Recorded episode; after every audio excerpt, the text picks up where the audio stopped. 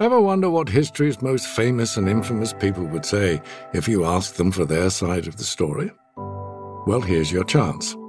You're listening to Hindsight, an original podcast by Al Jazeera. I'm Charles Dance. Hindsight is a dramatized series based on historical events that resurrect some of the world's most memorable figures. In this episode, we meet Pol Pot. In the West, his name is synonymous with Cambodia's infamous Khmer Rouge, one of the most brutal dictatorships of the 20th century. In hindsight, was this a case of one man's bloodthirsty hunger for power, or the unraveling of a mission for an agrarian utopia? Hindsight, you've heard of them, but now it's time you hear from them. I don't think this will be a very interesting interview for you. I'm not a very talkative person. The old man's warning to the reporter is as soft as a lullaby. So soft, it's almost drowned out by the hum of the jungle that surrounds them. Since I was young, this has been my nature. I'm quiet. It's July 1997 more than 20 years after the genocide known as the Killing Fields of Cambodia. The Khmer Rouge is no longer in power, and Pol Pot, once its leader, is now the guerrilla group's prisoner at one of their jungle encampments, serving out a life sentence for ordering a hit on a rival. If he feels guilt for any of it, the summary executions, the mass starvation, the culture of class warfare, xenophobia and death, so much death, he gives nothing away. I came to carry out the struggle, not to kill people. My conscience is clear. Months after that interview with American journalist Nate Thayer, Cambodian government forces closed in on the jungle camp. Khmer Rouge fighters guarding Pol Pot got ready to run, they told his wife and young daughter to pack, but it was all for nothing. Pol Pot's heart was giving out on him. Behind closed eyelids, the scenes from his life rolled back across the years, out of the jungle and south to his father's rice paddies, to when he was just a boy.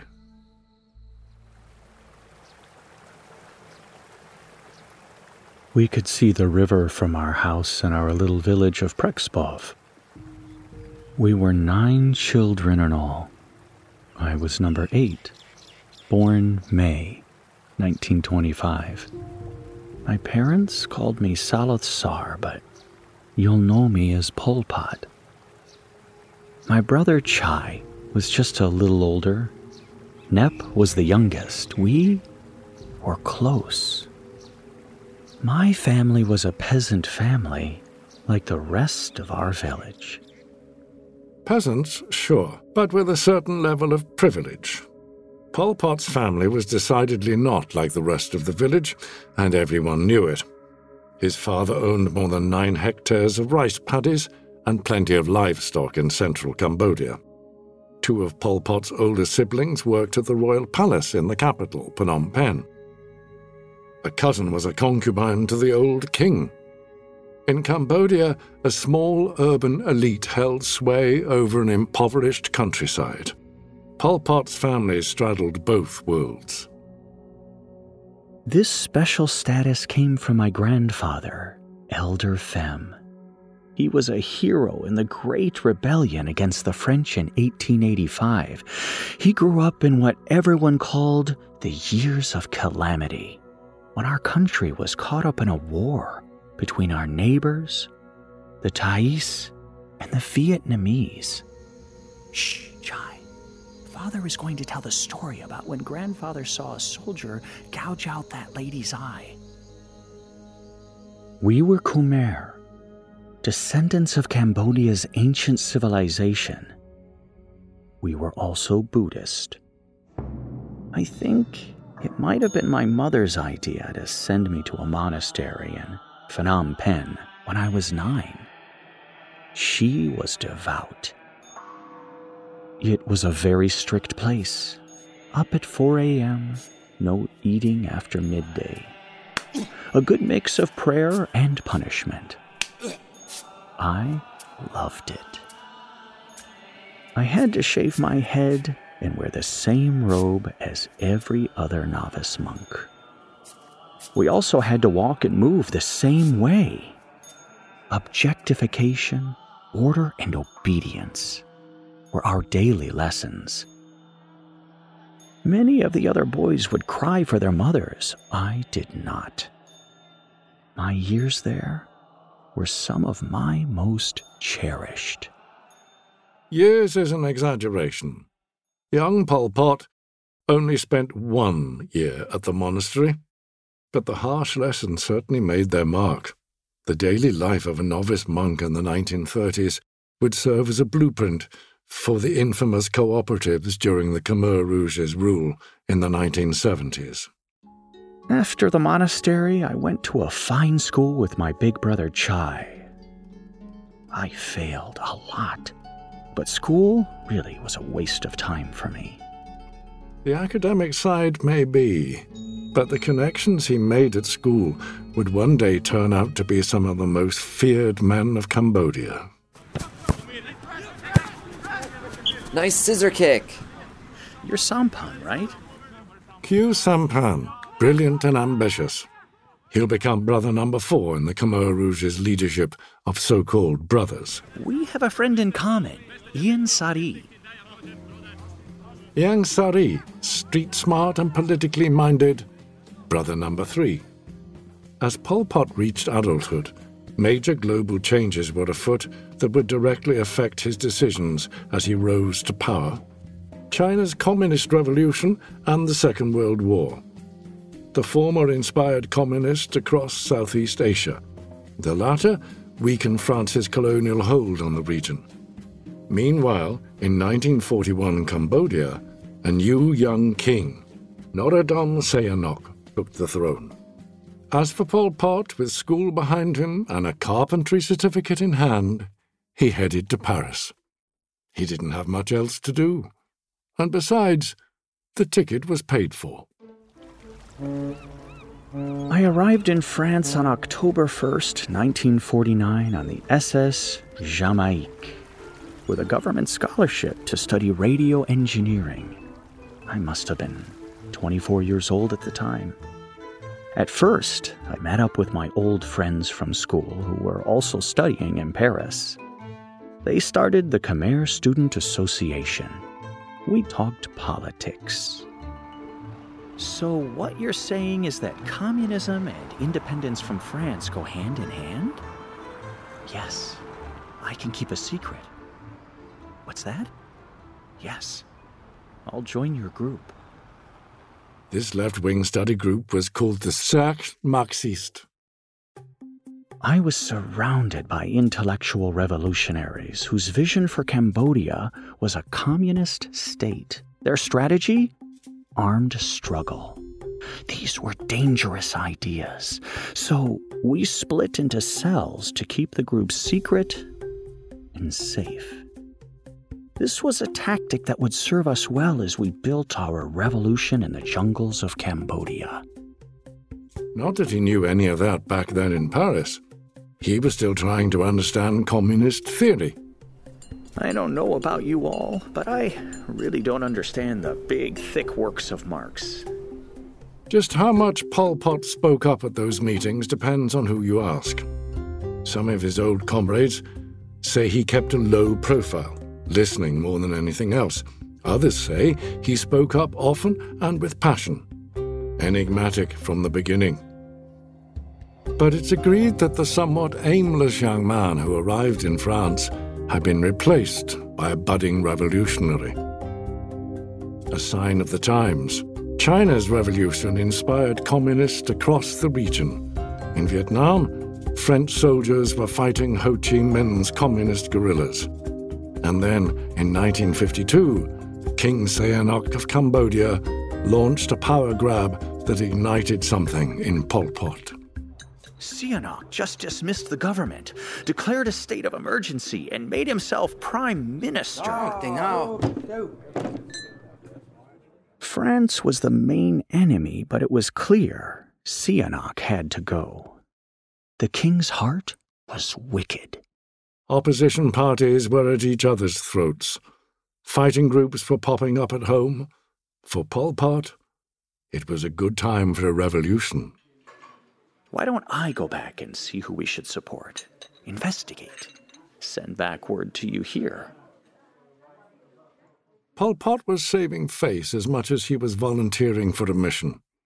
By now, he'd flunked out of school and lost his scholarship. But unbeknownst to him, the path he was on was heading straight for the top. It was a long journey to Phnom Penh. Fighting between armed groups made it difficult to get around. Transport, trade, all of it was a mess. What I saw next hurt my heart.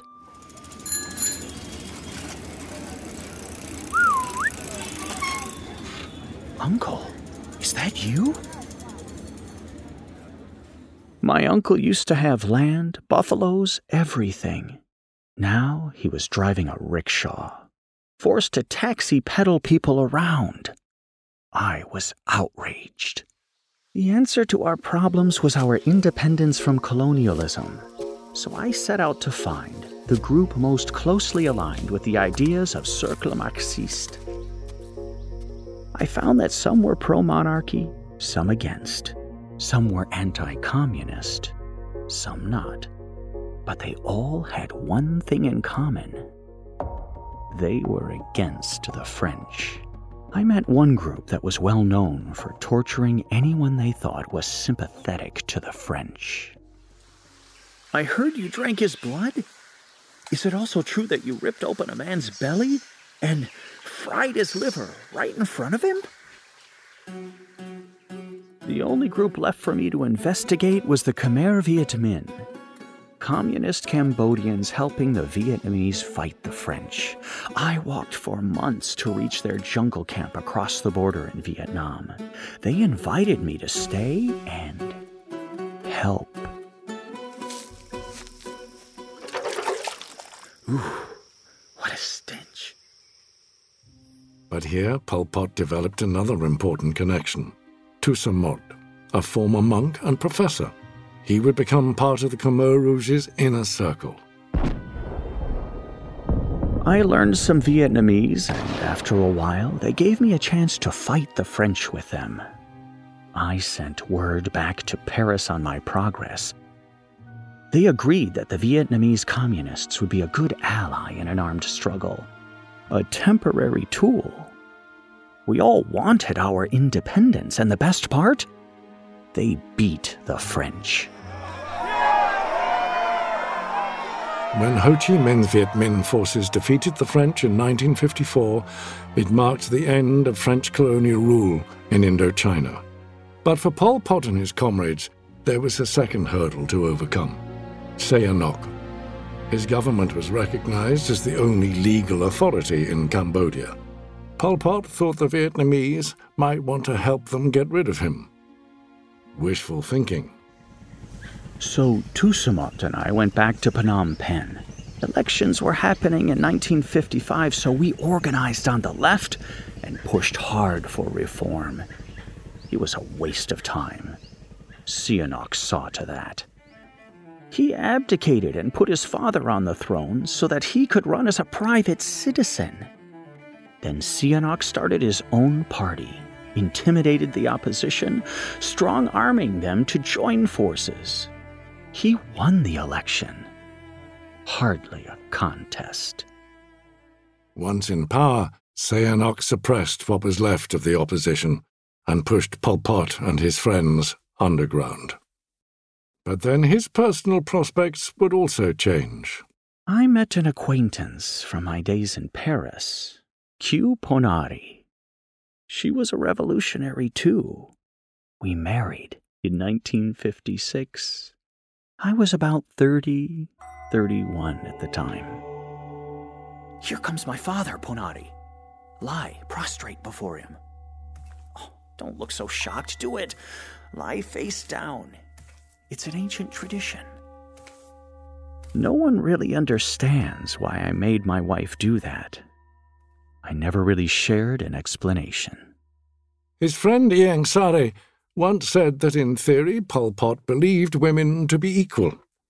With his new wife, in this instance at least, that took a back seat to Khmer tradition.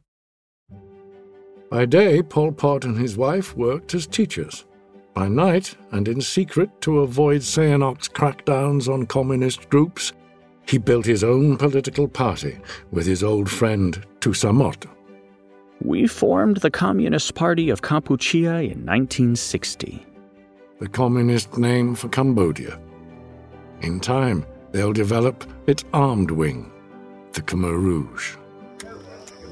So Tou Samouth will be first in charge. Then. Nuon Chey was new. He was an activist and communist in Thailand. He was secretive and clever. Nuon Chey, come meet Khieu Samphan, a great intellectual. And you've already met Ieng Sary. Everyone was back from Paris and supported our political party. I started out as brother number three.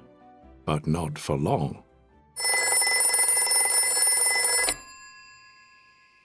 Nuon Chey? What's wrong? The government killed Tou Samouth? That means you're in charge. What do you mean you want to quit? That would make me brother number one. Pol Pot sounds surprised, shocked even. But was he really? There's a theory, an accusation never proven, that he was somehow involved in Tou Samouth's death in order to clear his own path to the leadership. If true, it would not be the last time he would turn on a comrade. People blamed Sihanouk for killing Tou Samouth. He was cracking down on Democrats, communists, you name it. Many disappeared. People were angry. He took notice of us too and started calling us Khmer Rouge. By 1963, many of us felt we had to leave Phnom Penh. Party members smuggled me out of the capital in the back of a truck. I hid under sacks of charcoal. We crossed the border into South Vietnam, and I arrived at a jungle camp for communists. Once I was there, I gathered more of our members into our camp for Cambodians. One by one, members of Pol Pot's inner circle joined him in the jungle to plot their strategy to get rid of Sihanouk. In 1964, they drafted a resolution calling for an armed struggle. They used glass bottles and waxed paper to run off copies and sent them out in secret across the country. Jungle life demanded ingenuity. Life was hard in the jungle. We never knew when we'd get supplies or food. Disease was everywhere, too, especially malaria. But we persevered. We built more camps, expanded our forces, lobbied communist allies around the world, and developed our ideology. There's no model, no blueprint. I see it as a mixture of influences a little of this, a little of that. But the biggest influence was China's Chairman Mao. His focus on the peasantry in an agricultural revolution made sense to me. I felt in touch with the lower levels, the monks, the ordinary people, while visiting villages in the jungle. More Cambodians from the countryside joined us. My wife met up with us too. By then, we knew she couldn't have children, so the revolution was our baby. Our comrades were our family instead. We called each other brother and sister. We were ready to replace the greed, corruption, and oppression of the Sihanouk regime with our brand of heaven on earth. But that's not exactly how it went. In 1968, the Khmer Rouge attacked an army outpost, sparking a complicated and bloody civil war. At that point, Sihanouk was the enemy. But two years later, he was suddenly an ally. I will never forget when I first heard him on the radio praising the Khmer Rouge. In 1970, Sihanouk was stuck overseas, trying to regain power after being deposed by a military coup. It was a sly move, trying to side with us, but we used it to our advantage. There was still support for the monarchy in the countryside, so the Khmer Rouge benefited from their support too. The new enemy was now the military dictatorship. We kept up with our attacks and expanded our territory. Adding to the chaos of their own civil war, Cambodians were also contending with the war in Vietnam, which was now spilling over its border. Americans were killing communist Vietnamese forces who'd set up camps in Cambodia. Plenty of Cambodians were killed too. But with each passing year in the jungle, the Khmer Rouge grew stronger. The Vietnamese finally joined our side. They'd been using our territory for their fight against the Americans. It was about time.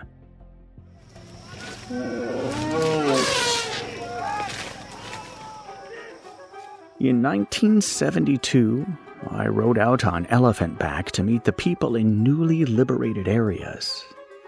We were about to change their lives. It was unusual for Pol Pot to make such a public display. Perhaps he felt protected by his recent name change. He was born Saloth Sar, but started going by Pol Pot in the 1960s.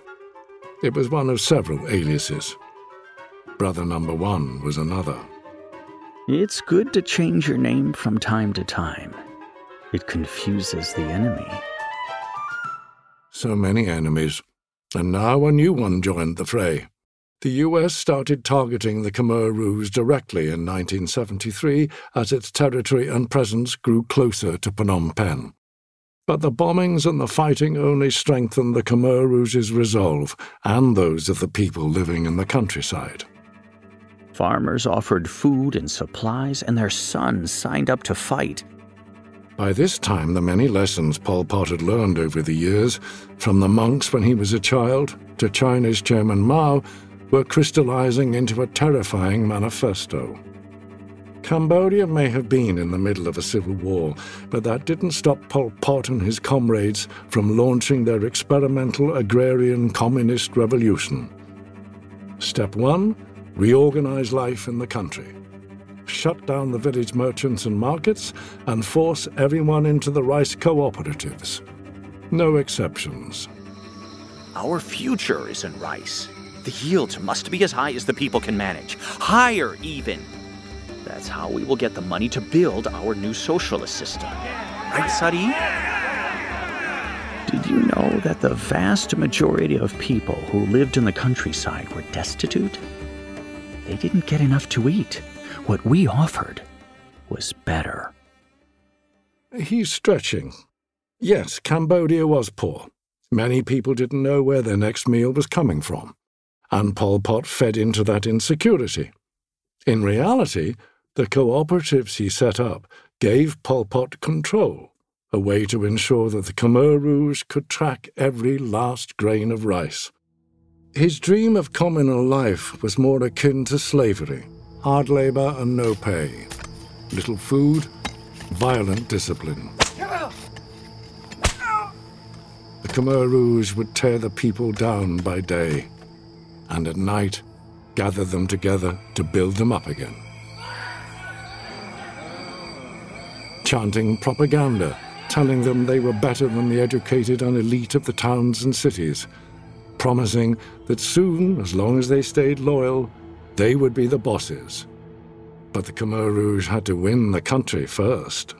The Vietnamese pulled out of our fight against the military dictators once they won their war against the Americans. Cowards and traitors. The future of Cambodia was on the line. We got tougher on our own fighters. No more leniency. If you tried to leave, you were shot. We had to get tough and it worked. With victory imminent for the Khmer Rouge, foreigners fled the capital. Few Cambodians managed to escape. On April 17, 1975, we entered Phnom Penh. The country was ours. Year zero had begun. People were tired of war and they welcomed our comrades. I wasn't there yet. Comrade Ta Mok was in charge. Ta Mok was head of the military wing of the Khmer Rouge. He became known as the Butcher for his leading role in a series of bloody purges. Yes, the worst was yet to come. He had them lined up against the wall, and. They deserved it. They were all guilty of crimes in the Civil War. They were soldiers and officials from Lon Nol's Khmer Republic, the old military guard that had overthrown Sihanouk. The cities were cesspools, filled with intellectuals and the elite. We needed to get them out, wash the scum away with the purity of life in the countryside. It was easy to get the people to evacuate the city. we just told them an American air raid was coming. Refugees streamed out of the capital. Some two million women, children, and the elderly walked into the countryside with no possessions during one of the hottest months of the year. Families on the road south of Phnom Penh were also reportedly broken up and divided into groups according to their age and sex. Not even Pol Pot's own beloved brother Chai was spared. He died somewhere along the route along with thousands of others. There wasn't much room for sentiment in this revolution. This is what we had been planning for 20 years everyone out of the cities so we could build a communist nation of peasant cooperatives in the countryside, self sufficient and independent from the West, free from outside influence. It's a perverted pursuit for a man who experienced little hardship in his privileged youth. But none of that mattered now. There was no stopping Pol Pot and the Khmer Rouge. We called ourselves Angkar the organization. We would be the leaders. Notice that I say we and not me. We kept Sihanouk as an ally, made him head of state, but made sure he stayed overseas. Sihanouk made for a good diplomatic cover to distract the world from the atrocities going on within Cambodia's borders. In 1975, I called party officials from all over the country to the capital. Ah, everyone is here now. Nuon Chey, Khieu Samphan, Ieng Sary, Tamak, all the commanders. We are Angkar, the organization. Evacuate the rest of the cities and towns. Ban all markets and currency. Empty the monasteries and force the monks to grow rice like everyone else. Triple the rice output. Expel every last Vietnamese. Close the borders. We shut the schools too. After all, what has education ever done for me? Cambodia was in the past, no more than a colonial memory. We renamed our country Democratic Kampuchea. Pol Pot and the Khmer Rouge might have been successful in waging a guerrilla war, but in a way, they were trying to run a society with the discipline of a guerrilla camp. And the economics were all wrong. The rice farming cooperatives proved to be a disaster. Crops failed. Overworked and underfed, people began to die. Why were we failing? Sabotage, that's what enemies were undermining our revolution, I suspected it was someone from within. Paranoia might have contributed to Pol Pot's survival in the shadows, but now, as the head of the party and faced with failure of their revolution, it was starting to eat at him. Most Cambodians didn't know the name Pol Pot. They didn't know he led Angkar, the organization. But the leadership did and he felt a target on his back. That is why we opened the S 21 prison. We set it up at an old school in Phnom Penh. As I said, we didn't need schools anymore. Upwards of 17,000 people, most of them high ranking officials, would end up in S 21. Those accused of being counter revolutionaries were interrogated, tortured. Suspects didn't go in alone, whole families were rounded up. Only a handful of people survived. I have a report here about an interrogation of a pregnant woman at S21. Looks like they sliced her open and pulled the fetus right out of her. Can you believe that? Brother number one, did you hear me? I heard him.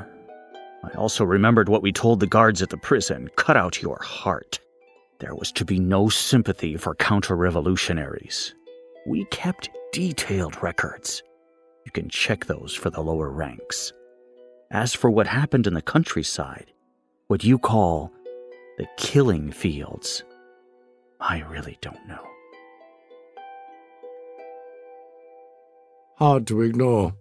The killing fields dotted the countryside with thousands of mass graves containing the bodies of more than a million people. And the killing tree, its trunk soaked in children's blood, leaves little doubt of the atrocities carried out there.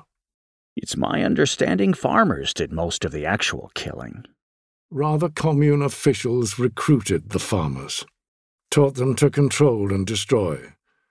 They took orders without question. They were terrified to do anything else.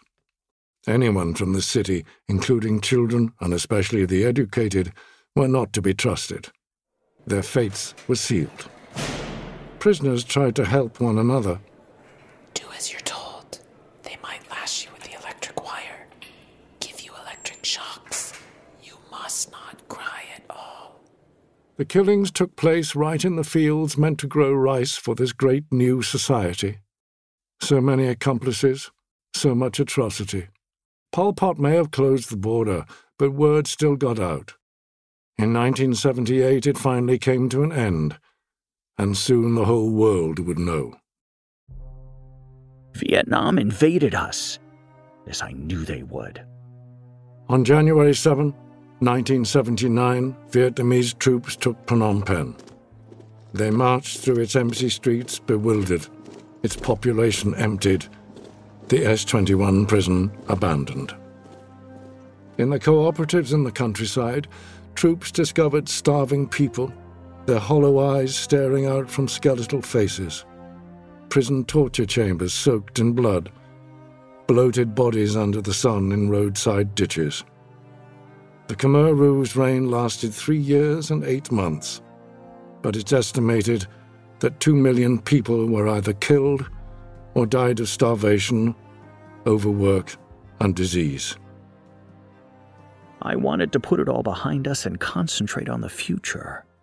Let bygones be bygones, that's what Samphan would say later. So we scattered. I spent the rest of my life in the jungle, where I belonged, I guess. Same for most of my comrade brothers and sisters. We dropped a lot of our communist ideas, but we kept up our fight against the Vietnamese occupation for many years.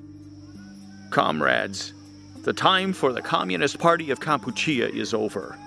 We must make the liberation from Vietnam our number one priority.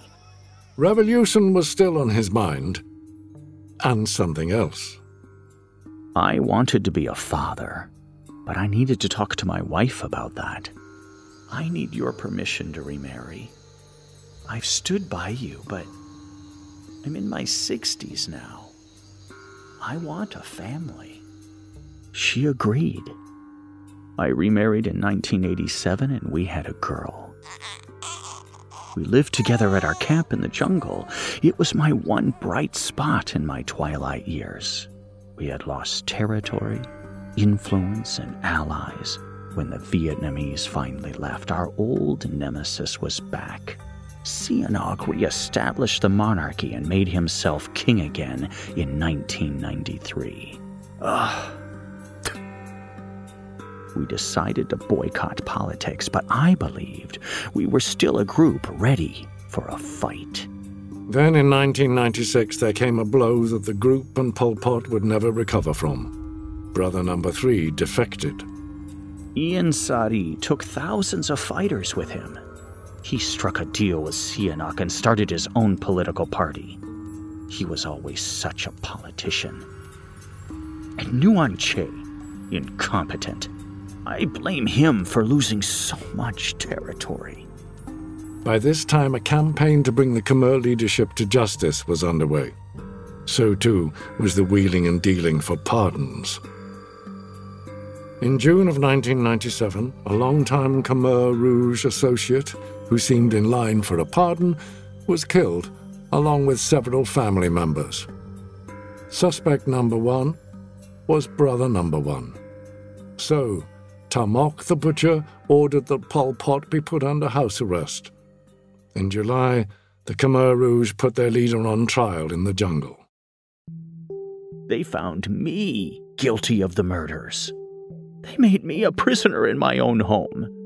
After everything I had done for them, for the revolution. Pol Pot only lasted a year under house arrest. He died of heart failure in April 1998 when he was 73 years old. Khmer fighters wrapped his body in a tarp, placed him in a wooden box. They built a funeral pyre with an old mattress and some blankets, a couple of tires and bits of wood, placed a cane chair on the top for good measure. They cremated him in traditional Buddhist style. The only sign that this was anything more than a pile of junk a great mass of jungle flowers, bright fuchsia and orange. The wreath of mourning sat on top, in a final nod to whatever was left of Pol Pot's humanity. Its delicate petals curling, turning to ash as the flames consumed it all. Hindsight is narrated by me, Charles Dance. This series was produced by Sowt Podcasts. Their team is producer Rana Dawood, associate producer Basant Samhund, sound design by Paul Tedeschini, assembly sound editing by Yazan Kawas. This episode is written by Morgan Waters. Research by Rama Sabanak. Fact checking by Rahaf Salahat. Pol Pot is played by Keith Harris. Extra voices played by Ramsey Testel. Voice coaching by Zayn Ganma. Recording by Audio Process and Edge Studio. Additional research and fact checking by Al Jazeera and Lynn Enwin. Script editing by Danylo Hawaleshka. Joe DeFrias is the executive producer of Special Projects. Juan Carlos Van Meek is Al Jazeera's Director of Digital Innovation and Programming. Hindsight is a historical drama podcast. All dramatized scenes and dialogue are inspired by historical events, old interviews, and in some cases, new conversations with people close to the subject.